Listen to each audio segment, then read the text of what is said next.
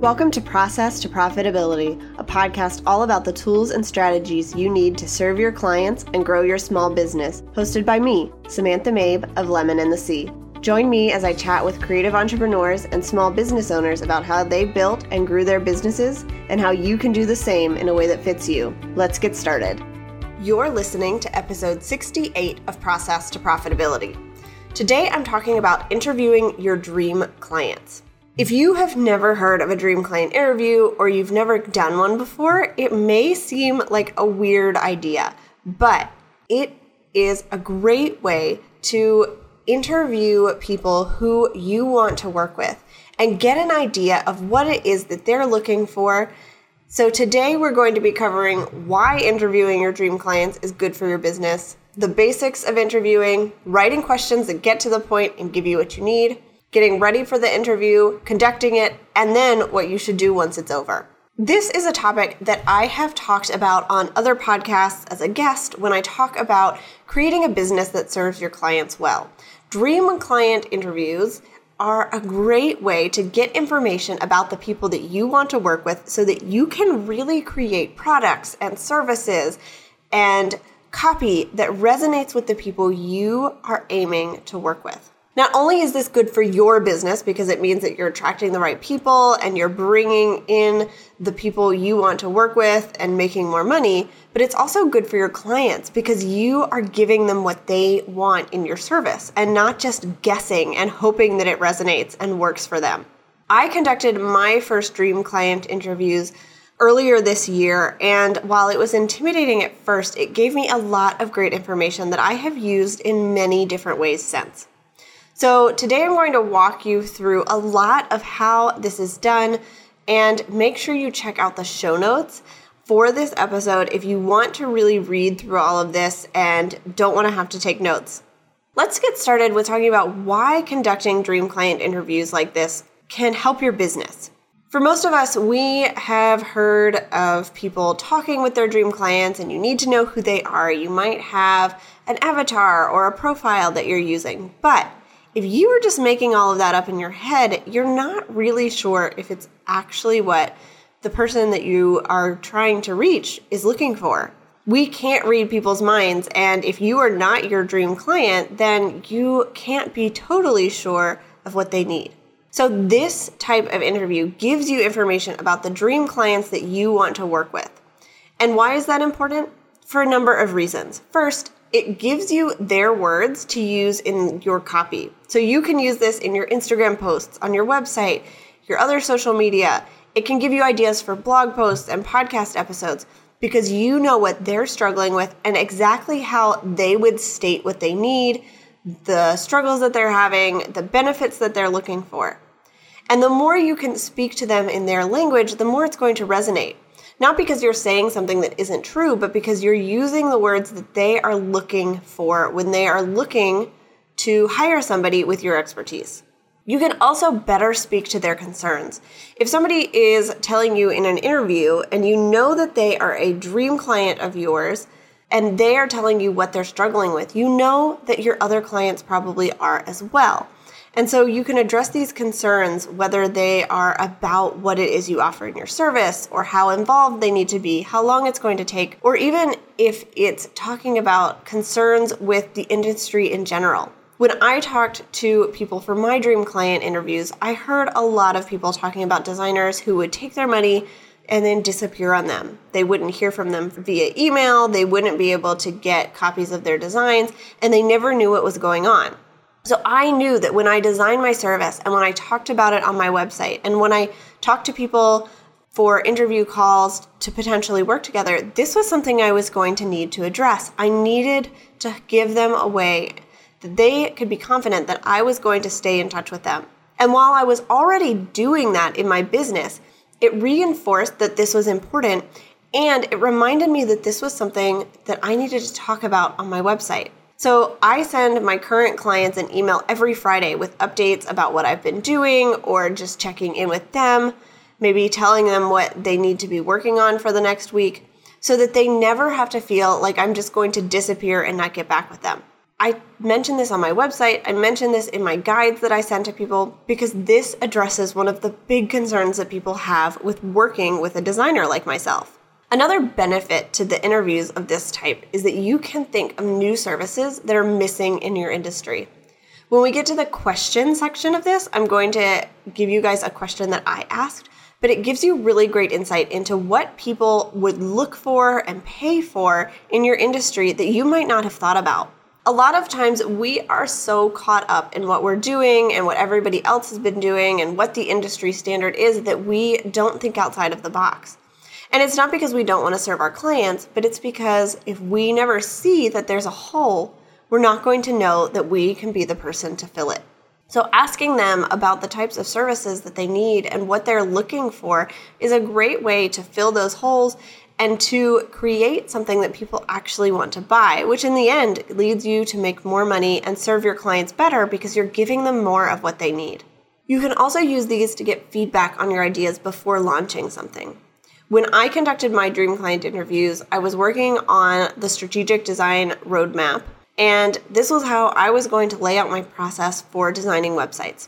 I already had some idea of what I wanted to do. I had talked to a couple of people and brainstormed things, but I knew that until I talked to people who were actually in the process or had gone through a website design or were looking to have one done soon, I wouldn't know exactly what they were looking for.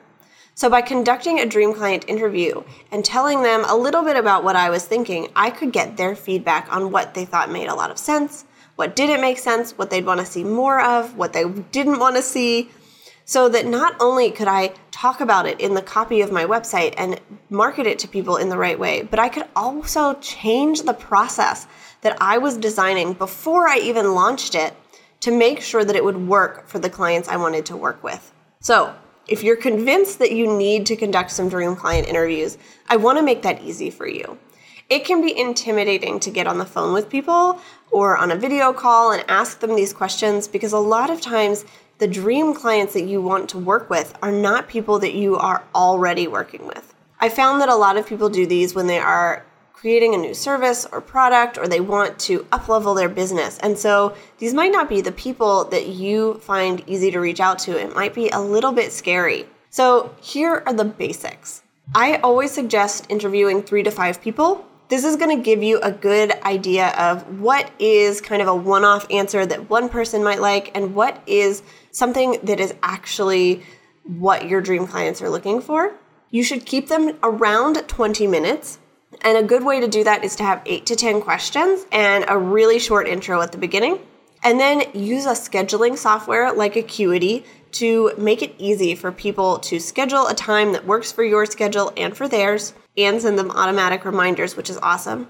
And then, if possible, you should record the call so that you don't have to take notes while you are doing the interview, but you can write them down later. I use Zoom for this, and it's really great because I can see them on video, I can record the audio and the video, and we can have a conversation. So, those are the basics of conducting a dream client interview. And the first step that you need to take is to choose the right people. The best way to do this is to choose people you know or already have a connection with. For example, when I conducted my own dream client interviews, I chose people who I had either worked with before in the past or who I had networked with and built a friendship with. This made it really easy to reach out with them for connections because I knew that they already knew who I was, they could trust me, and I would be able to really write an email and reach out to them in a way that was genuine. I wasn't just asking for their help, I was offering them something as well. And of course, you want to choose dream clients people you want to work with in the future or that you've loved working with in the past. The whole point of this is that you are looking to get information from the people that you want to work with moving forward. And so if you are just interviewing anybody who says yes, you're not going to get the best information. You need to narrow down on who you think that dream client is before you start reaching out to people. Once you know who it is that you are going to try to interview, you want to get prepared for the interview. So, Send your potential interviewees an email and ask them to schedule a time. You want to prepare them for what you're doing, but you don't need them to be prepared to answer the questions ahead of time. So, in my email that I sent, It went a little bit something like this I said hi, I included their name, of course, and then I included something personal, whether they had just had a life update or I had worked with them before. I made sure that I reminded them of our connection and that I saw them as a person, not just someone I could use to benefit my business. And then I asked them for their help. So, what I said was, I know you're busy and I would love to have your help on something. Basically, I was giving them an out if they were really too busy, but I was letting them know that I needed something from them and I appreciated that it was going to be something that they needed to give their time for. And then I explained what I was doing. So I said, I'm currently transitioning my service from overall graphic design to just website design, and I want to make sure that I'm creating a service and a process that is really helpful for my ideal clients. I think that you fit that mold, and I know your insights would be really beneficial. Basically, I said, I am doing this thing in my business, and I'd love to get your insight so that I can make it better for the people I want to work with. I wasn't saying that this is a sales call or I want to pitch you my service. I'm basically asking for help as I work on my business. This was really beneficial for me because I work with other entrepreneurs. And so when I say I am working on a process for my ideal clients, they all understand what that means. They know that this is something that every business owner has to do. And generally, they were really willing to jump on a call or send me an email with answers so that I could get this information because they know that they're going to have to ask to do the same thing in their own business. If you don't work with entrepreneurs or business owners, you might need to word this a little bit differently. You can say, I'm currently updating the way that I shoot weddings, and I wanted to talk to some people who had recently gotten hired a wedding photographer or had recently gotten married to talk to them about what they liked and didn't like. I would love to get your insights that would be really beneficial to my business. Make sure that they understand that this is kind of a favor and you're asking them for it, but you have thought about them specifically and you know that they would be helpful. Then explain what you need from them. So I said, I'd love to jump on a Zoom call with you for 20 minutes and ask you some questions about your business and the things you're struggling with. I was very specific. I said, This is how we're going to conduct the interview. This is how long it's going to be. This is what I'm going to do. That's a great way to do this because then they know exactly what to expect and how much time to plan for and whether or not they think they can fit it into their schedule.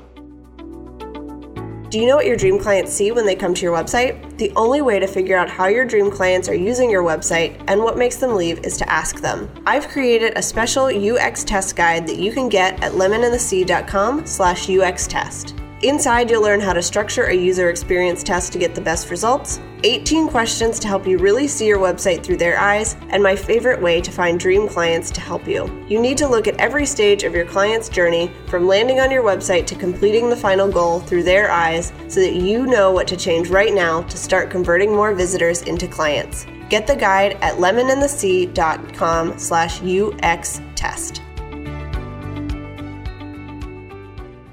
Next, you want to give them a way to schedule it. So I said, if you're willing to chat with me and answer some questions, you can find a time that fits your schedule here. And I gave them a link to my Acuity scheduling calendar for a 20 minute slot that would give us time to conduct this interview.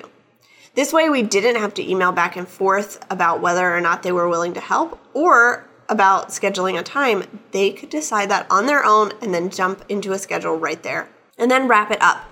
So I said, if there's any way I can support you, just let me know and I'd love to help. Even if somebody said that they couldn't do the interview, I really wanted to help them because I knew that these were people that I had already connected with and I was wanting to work with potentially in the future or collaborate with. And so it was a great way to wrap that up and just offer my support for their own business because I was asking for it in mine. Again, you can check out the show notes to get that exact template and what I said. Feel free to copy it or make changes as needed, but you can find that on the website. Once you have a couple of people lined up, what you're going to need to do is write the questions so that when you jump on the call with them, you have them in front of you. And it makes it really short and simple. Use no more than 10 questions. Really, you should try to stick around eight so that you can really hone in on that 20 minute timeline that you gave people. And what you're going to want to do is ask the same thing in different ways to get more information. Your biggest goal here is to learn about your dream client's pain points and struggles and the things that you are thinking that they want so that you can see if that's really on the right track or if you need to change what you're thinking. These were the questions that I used in my own interviews. There are 10 of them. And while I was conducting the interview, what I would do is go through these questions. And if something felt like it didn't fit or if I needed to reword something, I would. But these were the questions that I used. Number one, how do you feel about your website? Number two, do you feel your website design is holding you back? So those two are very similar, right? I'm asking how do they feel about their website? Do they like it? Do they not like it? And then I'm asking how it's holding them back. So if they don't like it, can you give me some specific about what isn't working? Number three, what made you decide to work with a designer for your website? This I asked if I knew somebody had previously worked with a website designer for their business, and this gave me insight into why it was that they chose to hire somebody to help them. Number four, what is the biggest challenge you face when it comes to your website?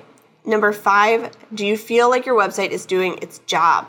Again, these are pretty simple, but it gives me a little bit of a different insight into things based on their answers. And if I felt like they had answered the question number five while we talked about question number four, then I would skip that and go on to number six. What type of website design service do you wish existed? This was a really helpful question for me because I got some great answers. Some of them I added to my process, some of them was not something that I wanted to offer, but by getting this insight, I was able to make informed decisions based on what the people I wanted to work with actually wanted. Then, number seven, what would you expect to be included in a website design and strategy? Because this is specifically what I was working on, design and strategy, I wanted to get people's insights into what they would expect when they saw that on someone's website. Would they be looking for design and coding and development? Would they be looking for analytics? What kind of information would they want to get so that I could fulfill that when I said that this is what I was offering?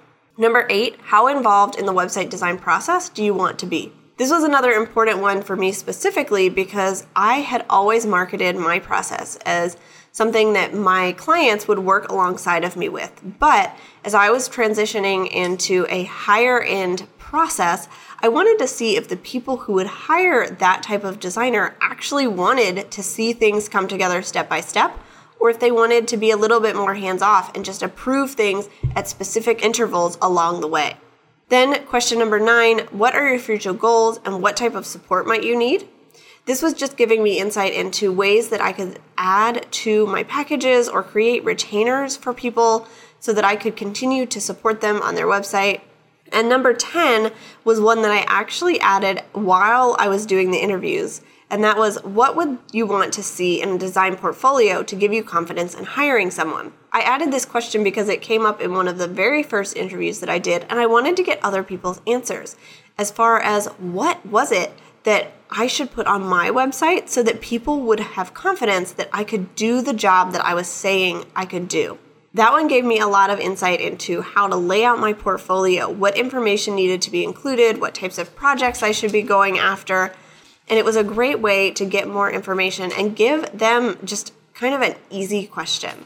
Though, once you have those questions down, now it's time to actually get on the call. This is what was the most nerve wracking. I knew that I could send those emails, people would say yes or no, and I tried to make it as easy as possible. I had the questions that I wanted to ask, and I tried to make them insightful and easy to answer so that I could get the information I needed as quickly as possible. But now I actually had to conduct this interview, and I had never done that before. So if you are in the same boat, I totally get it. And that's why I'm going to tell you exactly what to do. First, of course, is to get on the call. You're just to have to do it. They've already scheduled, you've got it all set up. You need to show up on time. Don't worry about things being perfect or having perfect audio and video and having all of your makeup on. Make sure that you look professional and be friendly, but just get on the call. Then, really quickly remind them of what you're doing. Just tell them, you know, thank you so much for being willing to do this. I just wanted to ask you some questions so that I could get insight as I am redesigning my process or offering a new service. Then ask for their permission to record so that you don't have to take notes. Basically, what I said here was Is it okay if I record our conversation so that I don't have to take notes while we're talking? Everybody said yes to this because it meant that I wasn't staring at a notebook trying to get everything down and missing things as we went. The benefit of knowing the people that you're interviewing, at least a little bit, is that they are more willing to say yes to these types of things because they know that it's going to help them to be able to have a more conversational tone and they want to support your business. Then ask your questions. You have them in front of you and you can adjust based on the answers that they give you, but go through those questions Make sure that you keep it conversational but quick, and then wrap up and thank them for their time. So make sure that you keep it to that 20 minutes, wrap it up for them, and thank them for joining you on the call. I did have a couple of people who I interviewed who were clients that I had recently worked with and still had a retainer. So once we were done with that part of the call, then we jumped into talking about what website updates they needed, and that was totally okay with me. I knew that that might happen and I had scheduled time for it. But just be aware that if it's somebody you've worked with before or a good friend, you might get a little bit off track. Try to keep that to the end just so that you have one string of things you need to listen to and not a whole hour of answers in between other conversation. Now your interview's over. So, what do you do with this information? How can you actually use all of this information you got? And this step is so important because you can collect all of the information that you want. And so many of us do this, right? We collect webinars and downloads and opt ins and designs files if you're a designer like me, but we never do anything with them. So here is what I did to make sure that I was actually using this information. The first thing I did was send a thank you email. I also included a $10 Starbucks e gift card in it but you don't have to do that. Just make sure that you thank them again for their time and offer your support if they have anything that you can help with. Then transcribe the interview. Because you recorded it on video, you don't have notes, but you can send it to a transcription service or you can listen back through it and write down what they said. But here's the thing you don't want to summarize things. You actually want to transcribe it because what you're looking for is their keywords and the things that they specifically said. Then make notes. What I did was I transcribed all of my interviews and then I created four documents. One for common answers, so I had all of the questions listed and I would pull in the answers for each of those from all of my people so I could see them in one place and I would refine those down to something that I saw repeated over and over again. My second document was keywords. So, what were words that they were specifically using that would help me to reach out to them in my SEO? So, these were not conversational words, but these were the words that they might use to Google a service like mine. Number three was notes. So, in my conversations, I had a lot of people say, Well, I would really like this, or I would really like that. And it didn't feel like it belonged anywhere else. So these were notes about things I could make changes to or add to my process that didn't need to be included in website copy, but they were things for me internally. And the fourth was a word bank. So I went through these interviews and I saw the words that they were using, the struggles that they were having, and I created a word bank for my clients so that I could have their words on my website, in my social media. And I have all of these on Google Drive so that I can refer back to them over and over again. And then the last step here is to use that information. So you've transcribed the interviews, you have these documents. Now you need to use it. Here are a couple of ways that I used this information for my own business. The first, and this was most related to the reason that I set up the interviews, was to update my packages.